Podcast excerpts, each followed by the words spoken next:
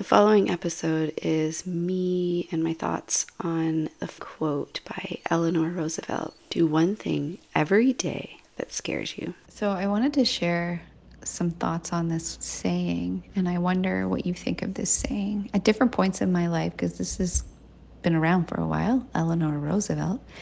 I've seen it a few times, and at different points, I'm like, yeah, okay. I mean, that's not sustainable. I don't think that was would be possible. Sometimes when things scare me, it takes me a few days to recover. And then other times be like, it's inspiring, but it seems like it's not for me. Like, how could I have the capacity to do that? And then at other times, it's like, oh my God, I get it. Yes. In this lifetime, just be bold, do shit that is exciting, that's scary, because it helps us to grow and expand and affect change and other people too. But right now, I see it as this very gentle invitation to live life more colorfully, but then to also have a perception or an awareness of your day. We don't have to figure it out. I don't believe you have to force this.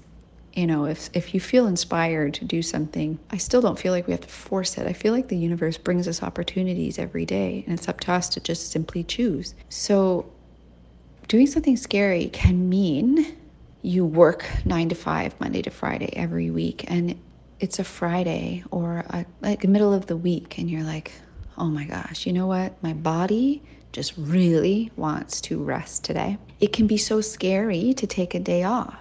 There was a time in my life I was so terrified. I would make myself sick and I would call my boss shaking just to take a day. Even if I was like slightly sick, I was still scared.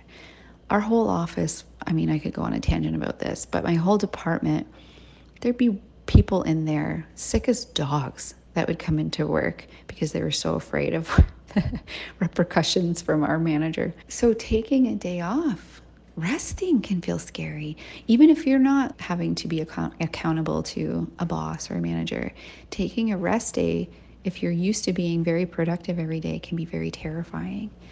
But that might be choosing you. Your body's saying, listen, you need to rest. That's choosing you. Stepping away from things that no longer really work and you know you have to shift. So, people pleasing is a big one for me. I recognize that it's when I'm in my not self in human design. It's this energetic vibration, this emotional feeling that we have when we're out of alignment or we're just operating in a way that isn't really authentically us. And that's fine. It happens all the time. It's just these guideposts that happen. So I, I'll step into people pleasing often.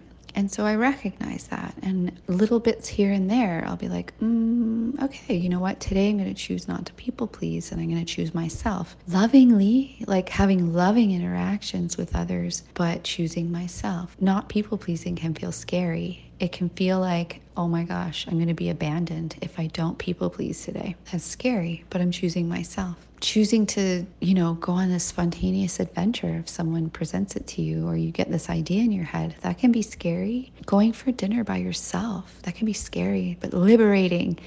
And, you know, if there's some part of you that's like, I want some adventure in my life, it can be simply that. It doesn't have to be backpacking in Europe by yourself. It can be something so simple, like bring yourself to the movies. If going to dinner feels really hard and scary, bring yourself to the movies, bring yourself on a date, or, you know, whatever. Do something that you've always wanted to do, or you see other people doing, you're like, oh my gosh, I've always wanted to do that. Do a smaller version of that. But like I said, just simply choosing you. That's how I see it. The more we choose ourselves and stand up for our own needs and just really loving ourselves and stepping into our authentic selves, even though we don't, I don't even know who I really am. I'm learning every day. I'm still deconditioning and taking off masks that I've had for a long time, thinking I had to have them to protect me, but I don't.